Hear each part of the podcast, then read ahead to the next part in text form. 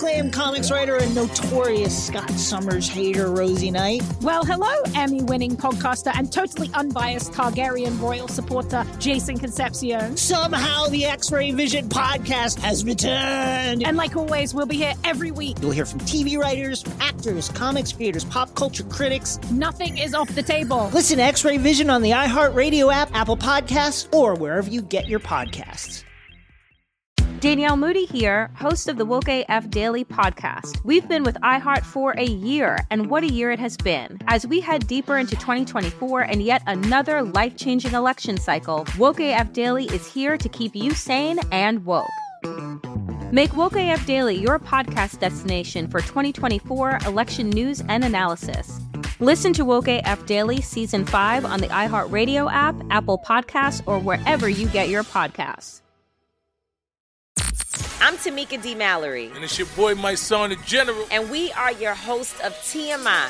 And catch us every Wednesday on the Black Effect Network, breaking down social and civil rights issues, pop culture, and politics in hopes of pushing our culture forward to make the world a better place for generations to come. Listen to TMI on the Black Effect Podcast Network, iHeartRadio app, Apple Podcasts, or wherever you get your podcasts. That's right. Earlier this summer, my father Jonathan and my stepmom Marilyn came to visit me in Newark, New Jersey. They were coming to spend some quality time with me and my son. But their timing couldn't have been better. I had news to share. So I sat them down at my kitchen table. All right, so I'm so excited to be able to talk to you guys because, um, anyway, so I was sitting there, you know, the two days earlier. I had gotten an email on Ancestry.com from someone saying he was a distant cousin and that he has something to tell me. Our family and Daddy Grace's family. So I asked him, hey, you know, nice to hear from you. I see we have some matches in common. Do you know something that I don't know? This cousin, his name is Dennis. He lives in California. He'd heard I'd been trying to find out if Daddy Grace and I were actually related. So he started telling me certain ancestors I should look at. He said, let's start with your matches to the days. You match Stephen Day and Patria Day. So I began following the line back, trying to figure out who he was leading me to. Now, I had never even heard of the days, but as I look up the tree, I see my great grandmother, Isolina, the mother of my papa. She was born in Brava, Cabo Verde, but came over to America in 1920, a young mother with two small children. She passed on before I was born, so I never met her.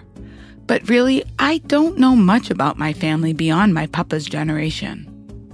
Like my great grandmother Isolina, they were no longer alive by the time I arrived.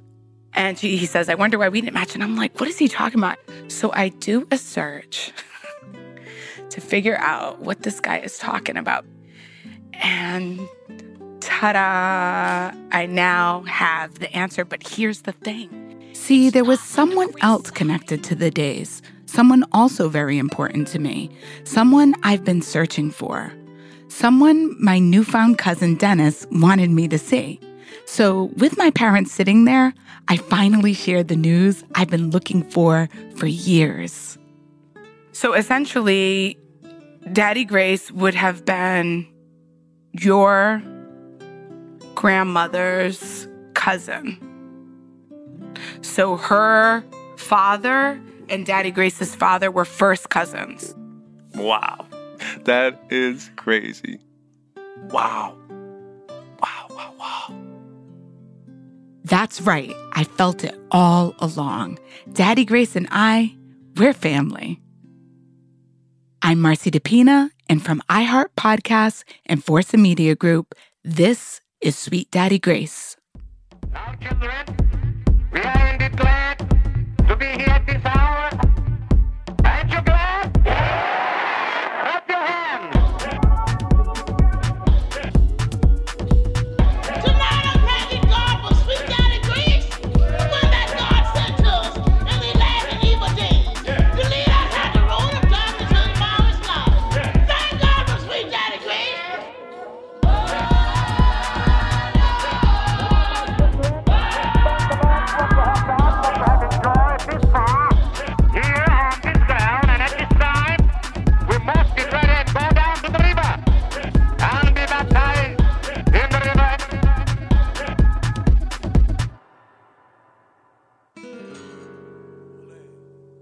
before we talk more about this revelation, let's back up to early January 1960.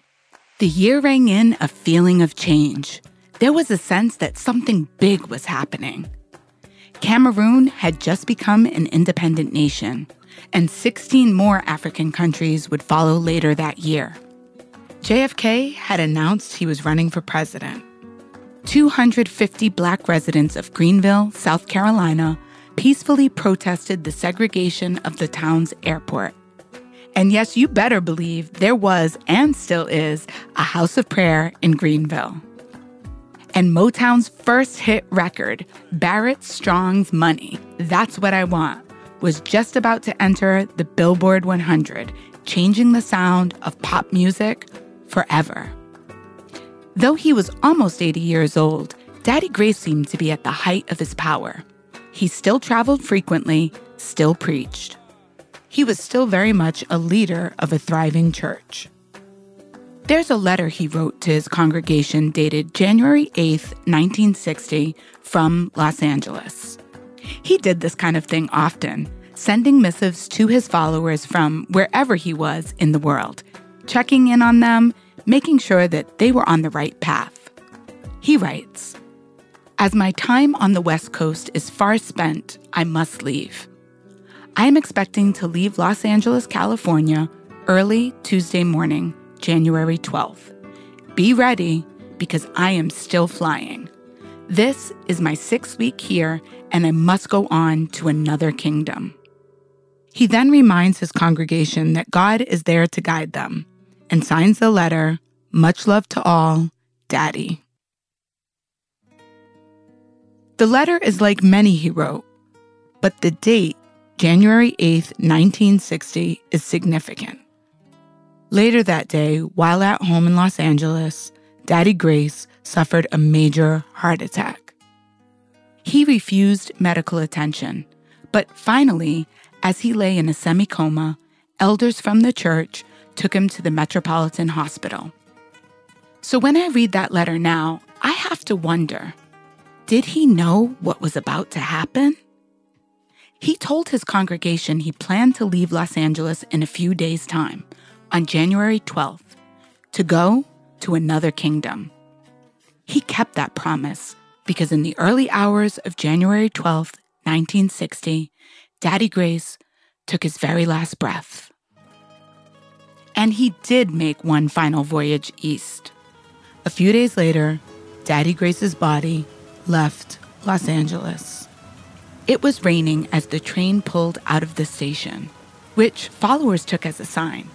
It often rained during convocations, but Daddy Grace had said that water was a blessing.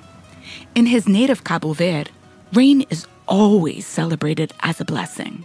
Six separate viewings were planned, all on the East Coast, in House of Prayer strongholds like Charlotte, Washington, D.C., Newark, and of course, New Bedford. The procession was covered in newspapers like the Boston Globe and the Charlotte Observer, as well as in a six page spread in ebony. Men in fresh pressed white shirts stood guard around the bronze coffin, reported to cost $20,000. Thousands of people, both the religious and the curious, black and white, came to view the body and pay their respects.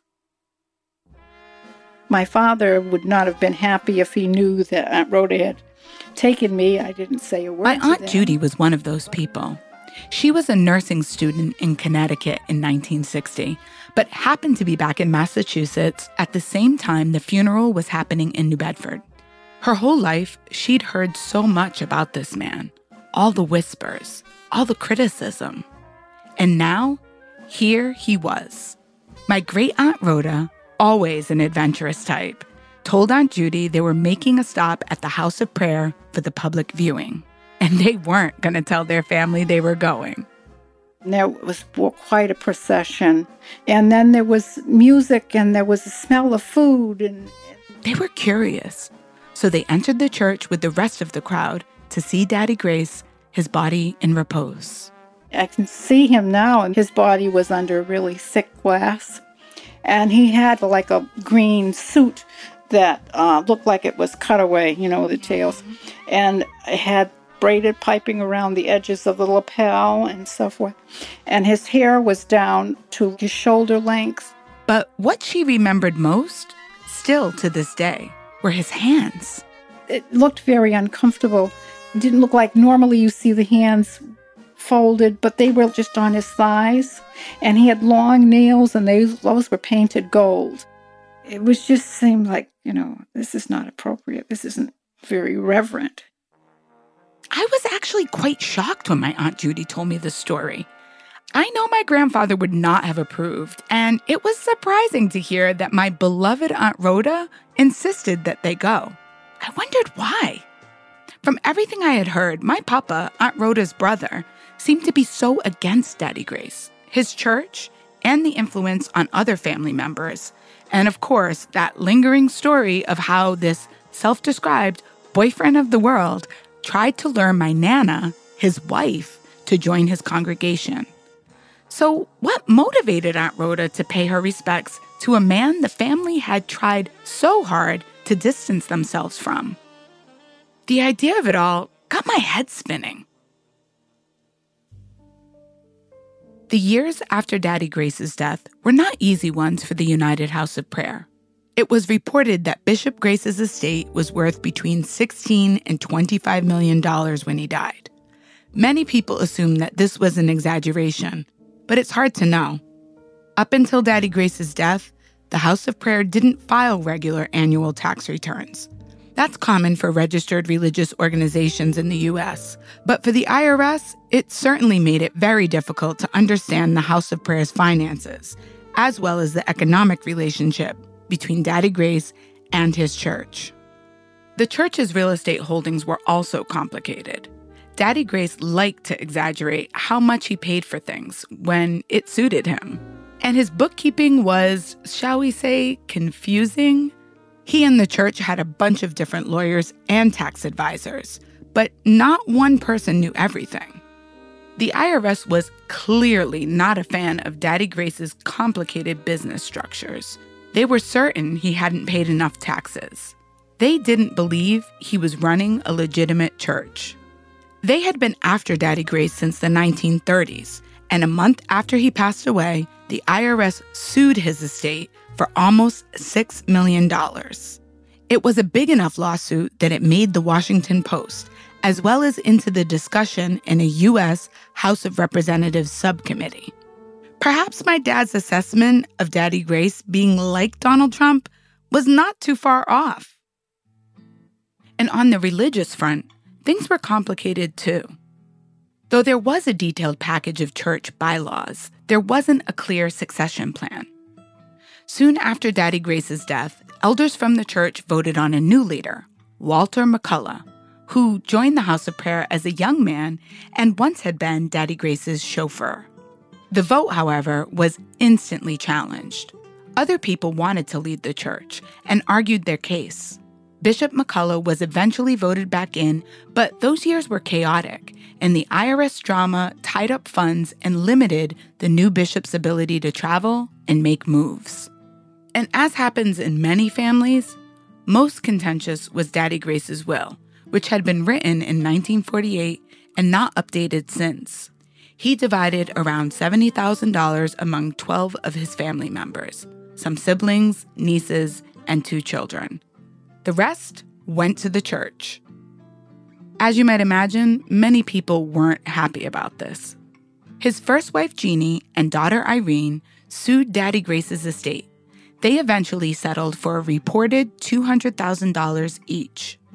His son, Marcelino, also sued, but his case, for one reason or another, was dismissed. Some members of his family even signed a publishing contract, perhaps hoping to capitalize on Daddy Grace's story, but as far as I know, the book never came out. And despite all the turmoil, the church persisted. From a spiritual perspective, the church claimed that the spirit of Daddy Grace jumped into the body of the new bishop, now called Daddy McCullough and this ordained him to lead with the same power and authority. The foundational bylaws that Daddy Grace established were the blueprint for the doctrine and business of the church. Although these were rocky times, the house that Daddy built stood firm.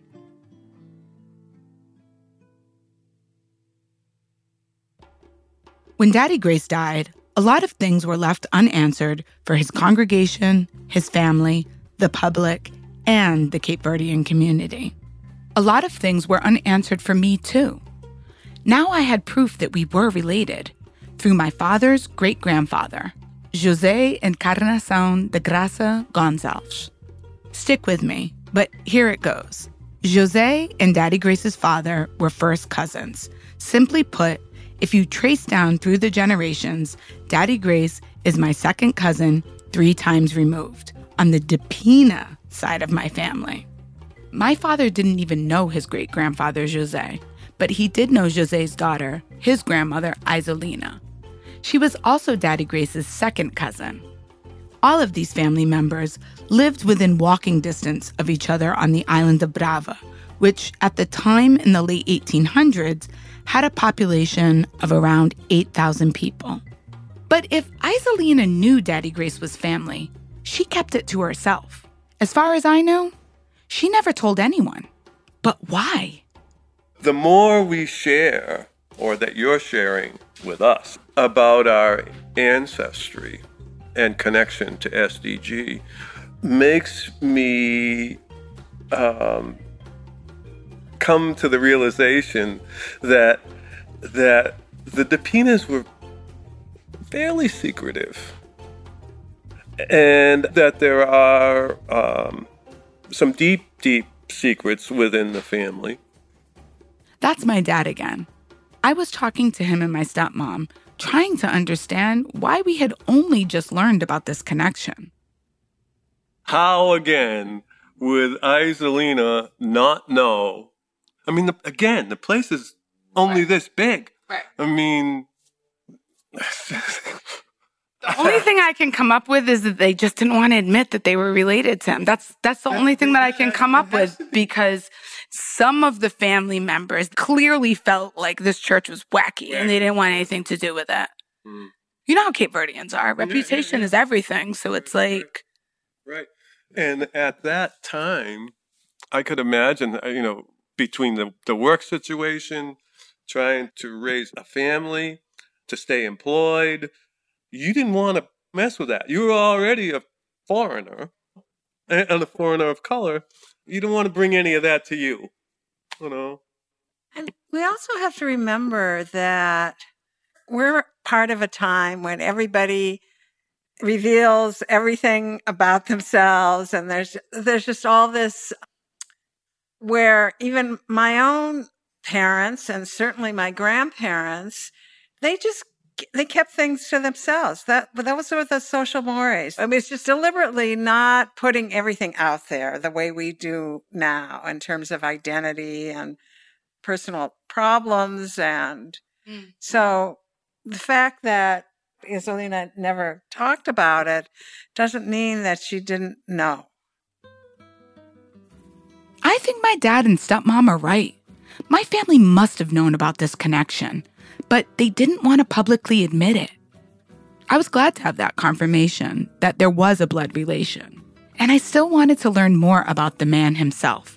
I couldn't believe he was actually so terrible, just a little eccentric. With so many people that loved him, he couldn't be that bad. But who knows? Maybe I was wrong. The problem was, I was having a really hard time finding anyone who actually knew him personally. Daddy Grace died in 1960, so at this point, many of the people who knew him have already passed away.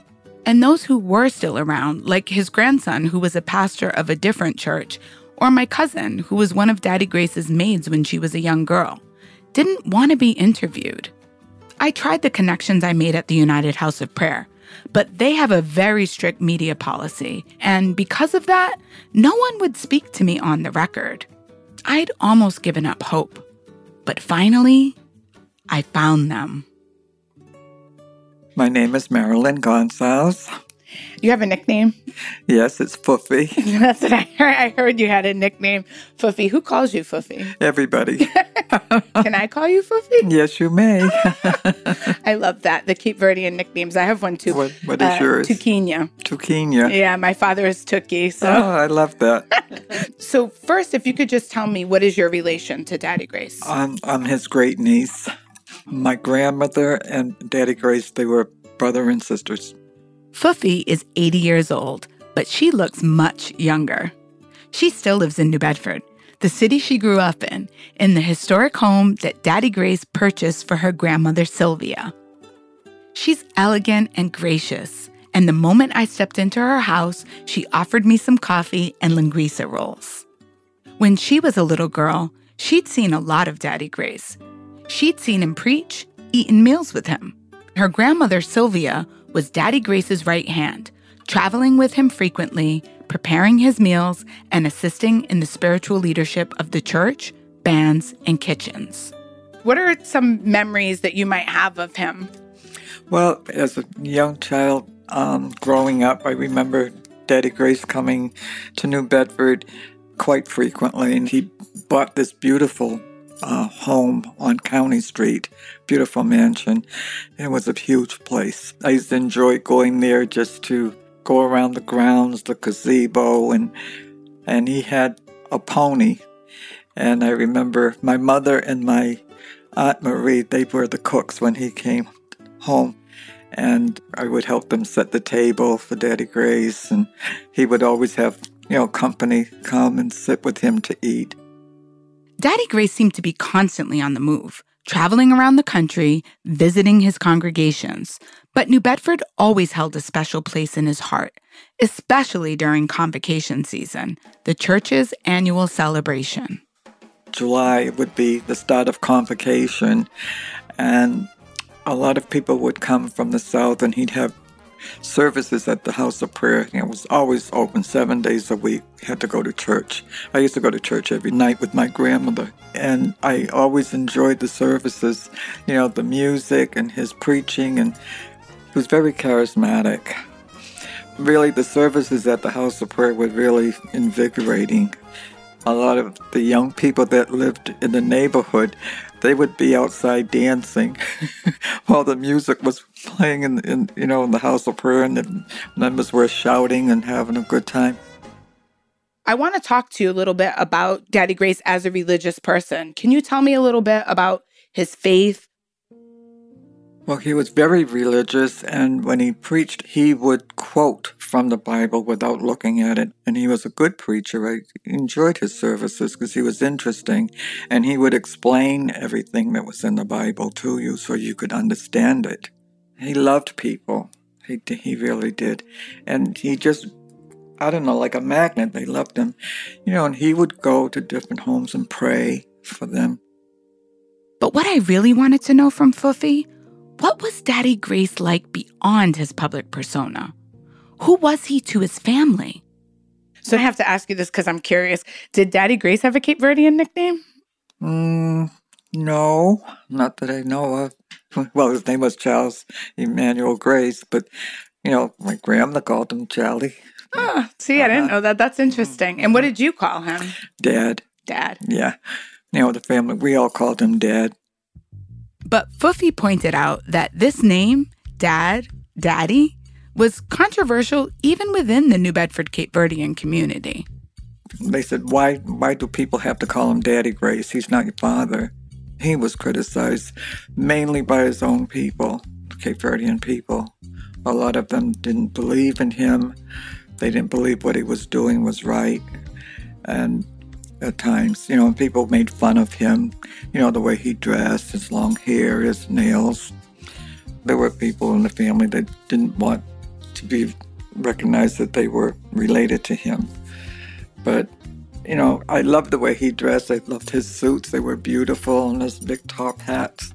That's one of the things that I loved the most about him was that he seemed unapologetic. He seemed to just be himself. He was. And, you know, growing up in a Cape Verdean community, I know how harsh Cape Verdeans can be. Mm-hmm. And all it takes is one time for people to say something about you and it sticks with you for the rest of your life. Exactly. And I know how, you know, tough that can be. So mm-hmm. I always wondered how he may have felt about having that criticism from his own people. That must have been difficult for him. He felt bad about that. He says, My own people don't treat me right. Why? And it was sad. I, I know I had to be hurting for him, but he just kept plugging along and just built the churches everywhere. It was all the church people. Though I was hoping Foofy might be able to tell me about his friends or some hidden pastime Daddy Grace had, I wasn't totally surprised to hear this. He had a strained relationship with much of his family. His two marriages had ended in divorce, and he was partially estranged from his two children. The family he had strong relationships with, people like Foofy's grandmother, his sister Sylvia, they were all members of the church. He was good to those relatives. He purchased a large building in New Bedford for his family to run businesses out of. He bought homes for his parents, his nieces and nephews, his siblings, or would support them financially. But his focus and his life was the church. I just had one final question for Foofy. Is there anything that you would like the world to know about Daddy Grace that maybe people don't know about? Well, I, I would appreciate it if people would really respect who he was and respect what he did. He didn't do it for himself.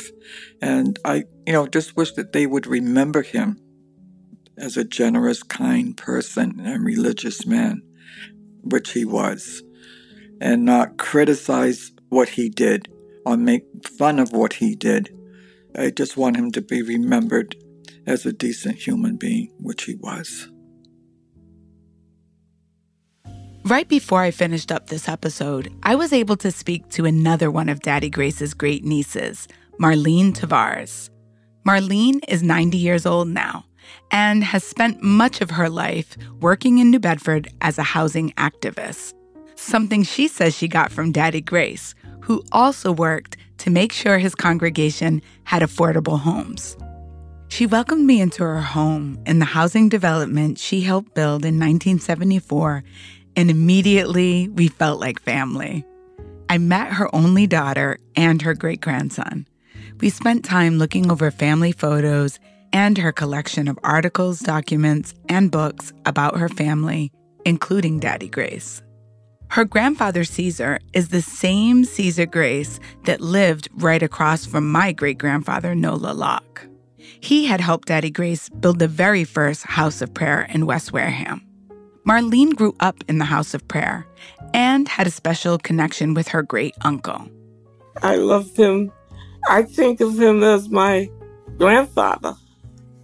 I remember one morning, early in the morning, he got up, came to the uh, apartment, and made me breakfast, made hot chocolate and everything. And usually people would make him breakfast. Instead, he made ours. It's amazing. Yes. You'd never think of Daddy Grace like that, right? Because, you know, everybody always says, oh, he has all these people attending to him. Yeah.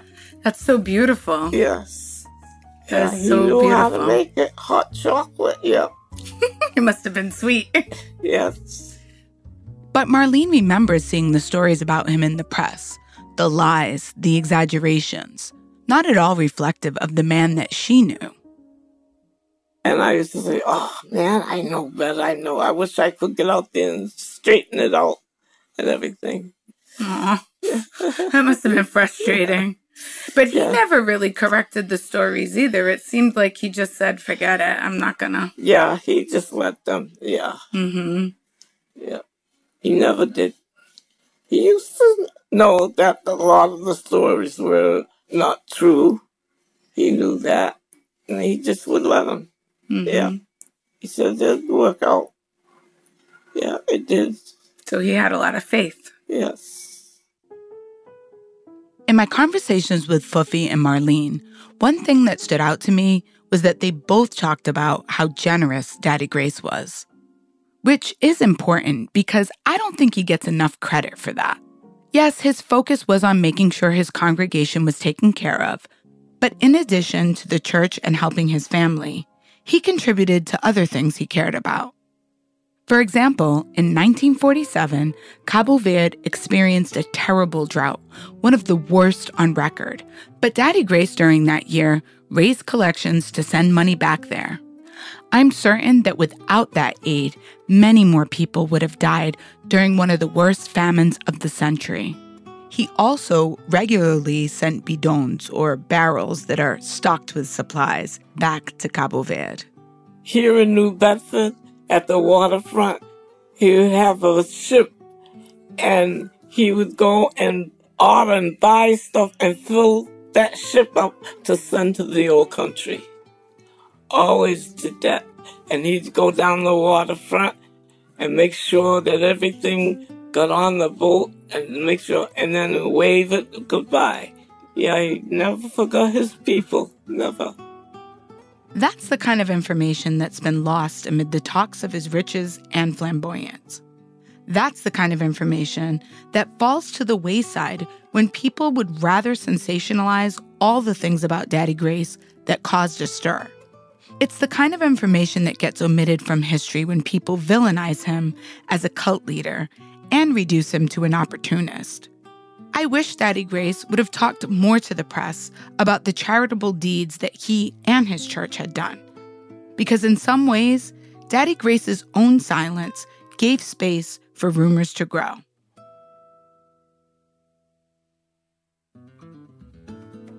I think I understand why Daddy Grace didn't give many interviews. He'd seen too many times how his words and actions were twisted by the press. But this secrecy is also part of his legacy. It's part of what makes him an enigma, which has made it that much harder to uncover the truth and to find people who could talk about the kind of man he actually was, like his great nieces, Foofy and Marlene. I mentioned this to my cousin Jonathan, the one who first told me the story about Nola Locke threatening Daddy Grace with the axe. Well, I have to say that in doing this podcast, a lot of people didn't want to talk to me. A lot of people that were either in the church, some of our family members didn't want to talk. They'll talk, but they don't want to be recorded. They don't want to be oh. identified. It's no wonder why, with all of the controversy around Daddy Grace and him being in the papers all the time and it not ever being positive, no wonder why nobody wanted to be associated. Yeah. Yes, exactly. Especially knowing how conservative Cape Verdeans can be. Daddy Grace to me, he he reminds me of a couple of people, but he reminds me a lot of Muhammad Ali. Oh, really? because he had these zingers and he would say things like apparently he used to brush his hair and he would tell people that if you bought the pomade that they sold in the store that your hair would be long and pretty like his. And he never shunned away from being called wealthy. He never shunned from being called successful. He didn't hide it he was like yes i am great and that makes me think of Muhammad Ali because everybody said he was cocky and all this other stuff. People didn't like him for this, right? Right. Because they, they didn't like his mouth. Right. But he stepped into his greatness and he wasn't afraid of it. And he was like, I don't care who knows. I am going to say that I'm the greatest. And he made himself the He greatest. sure did. He sure did. And I think Daddy Grace was the same exact way. I think he made himself great. You know what that makes me think of? Um, my mother always saying, "Don't say I can't do this or I can't do that." She's like, "You can do these things, and don't just burn yourself by cutting yourself short. You should be speaking these great things in existence for yourself." Mm-hmm. Words have power. She said, "Speak it into existence." Words do have power. This is one of the mantras in my life power to transform a poor immigrant from Cabo Verde into a millionaire. But words also have the power to start rumors or to be withheld, to keep secrets. I figured my dad would have some perspective on this as well. So, you know, one of the things that's come up is, you know, why did I want to make this podcast and why I wanted to understand the connection between our family and Daddy Grace. And the main reason why was because of the stories that I heard as a kid, like this, this story that was always swirling around this mysterious figure that tried to take Nana on the road with him, you know, and So, you know, there's definitely a connection, but to me, it matters less if we're actually related to him or not. Like, it's Mm. less, it's not really about that for no, me. no, and, and like, and yes, that's right. It's uh, it's it's about sharing his legacy. I mean, obviously, a very very important person um, to the Cape Verdean community, uh, regardless of of what people may think. Hmm? Let's face it, a, a person of color hmm, in the early 20th century doing what he did and to be that successful and ultimately help many, many, many, many people deserves exactly what you were doing. I think so too. That's why it's important to me. Because there is so much controversy around him, and because so many Cape Verdeans really were embarrassed by him, and the church is so closed and afraid of right, right. talking about things that I feel like if I don't talk about this, his story is going to get lost hmm. completely.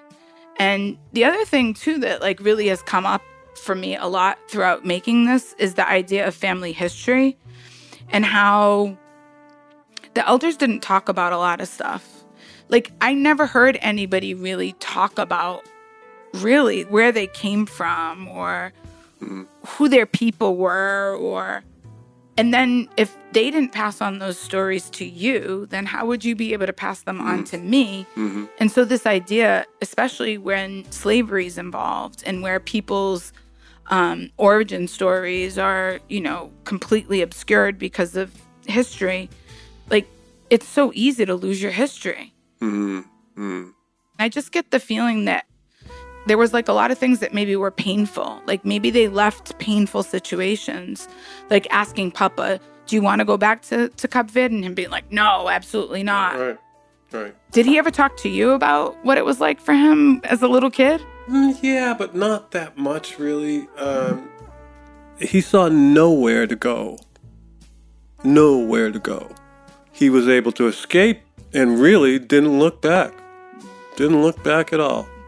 This podcast has been way more difficult than I ever thought. I thought this was going to be easy. I was like, I already know everything there is to know. I have family stories. I have this story. I grew up right around the corner from the house of prayer. I know all there is to know. I really did. I thought it was going to be easy. And it's actually been emotional. Hmm. So it's been hard to delve into the memories, Hmm. but it's also been really great to do so. What do you think it would have been like if Nana would have went with Daddy Grace? Like, because it sounds like I don't know. It sounds like she might have gone. Like, well, I think that's right. I think that there was, you know, there was some definite interest in going. Um, and her father was just, no way, you would not going. um, but let's face it, I mean, here was a young woman who was raising a family, cooking and washing clothes and doing all this stuff. That would have been a nice thing for her to do. At to that go off time. with some rich man Yeah, in a, rich, right. in You a know. big fancy car. Yeah, right. So yeah, I can see how a young woman would think that that's fun. You know, like, yeah, let's go do this. Um, but a very naive young woman also. Um, so I, I definitely would un- understand my grandfather's concern because if it was you and I had to make that decision, I would make the same decision. you have chased Daddy Grace down with an axe because that's what they said happened. right. So, you know, I get it. I get what my dad was saying because if I'm being honest, there has always been something weighing on me the entire time that I've been making this podcast. My papa, he died when I was eight years old, but I still look to him for guidance. He had detested Daddy Grace. He thought he was an embarrassment to Cape Verdeans and to his family. And so, even though I didn't agree with him about Daddy Grace, I was worried about having his approval. I was hoping my dad might have some insight. You know, here I am highlighting the story of this man. What if he wasn't a good person? What if he was a bad person? What if, and then I thought about Papa and how much he means to me. And would he have been upset with me that I'm making this, you know, podcast? And I was like, oh, I would never want to disappoint him or do something. Right.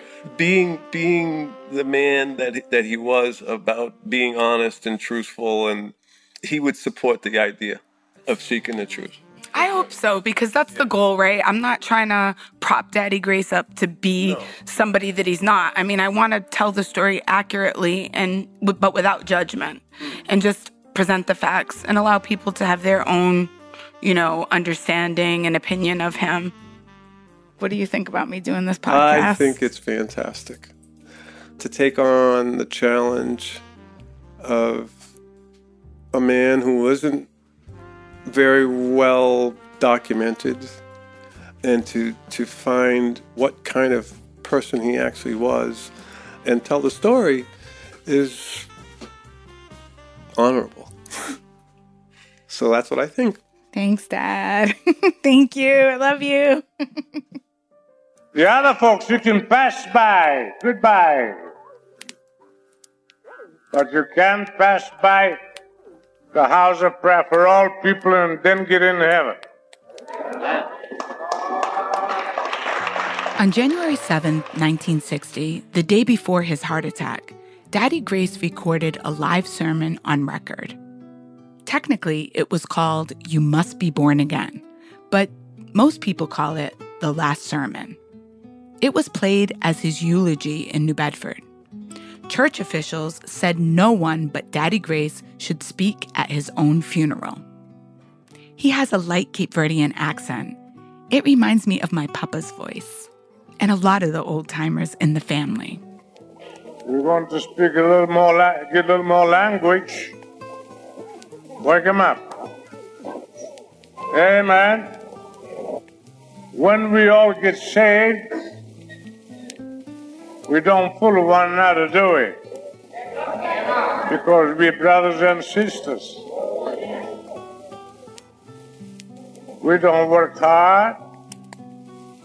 For a little bit together, stretch because you put yours here, I put mine here. I still have so many questions for Daddy Grace. Like what he thought about the Cape Verdean community's rejection of him. Like how he felt about his life and his purpose and reconciling being a human being and a man with a spiritual mission. If he was happy about how things turned out. If he might have done things differently. What he thinks about how the church carried on with things. And more importantly, what he might think about me and me doing this podcast and telling his story, and how he felt about my immediate family, my Nana, my Papa, my Nola Lock. I might not ever get those answers because Daddy Grace didn't write a memoir. He never gave personal interviews. His family never did end up publishing any books about him. And his church, the United House of Prayer for All People, it's pretty closed off to anyone who isn't a member. Except for this sermon, we don't have much of Daddy Grace's voice. We got a little house of prayer baking powder, or a little house of prayer yeast cake. Stir it all up together, eh? Oh, we'll have something. But my little bit, your little bit, but I do hope now that in my own way, I've given Daddy Grace a way to tell his story. Sweet Daddy Grace is a production of iHeart Podcasts and Forza Media Group. This show is hosted by me, Marcy DePina. It's written and produced by Marissa Brown and me. Our story editors are Daryl Stewart, Duncan Riedel, and Zaron Burnett. Editing, sound design, and theme music by Jonathan Washington. Additional editing by Matt Russell. Show cover art by Viviana Salgado of Studio Creative Group. Fact checking by Austin Thompson. Our executive producers are Marcy DePina and Jason English.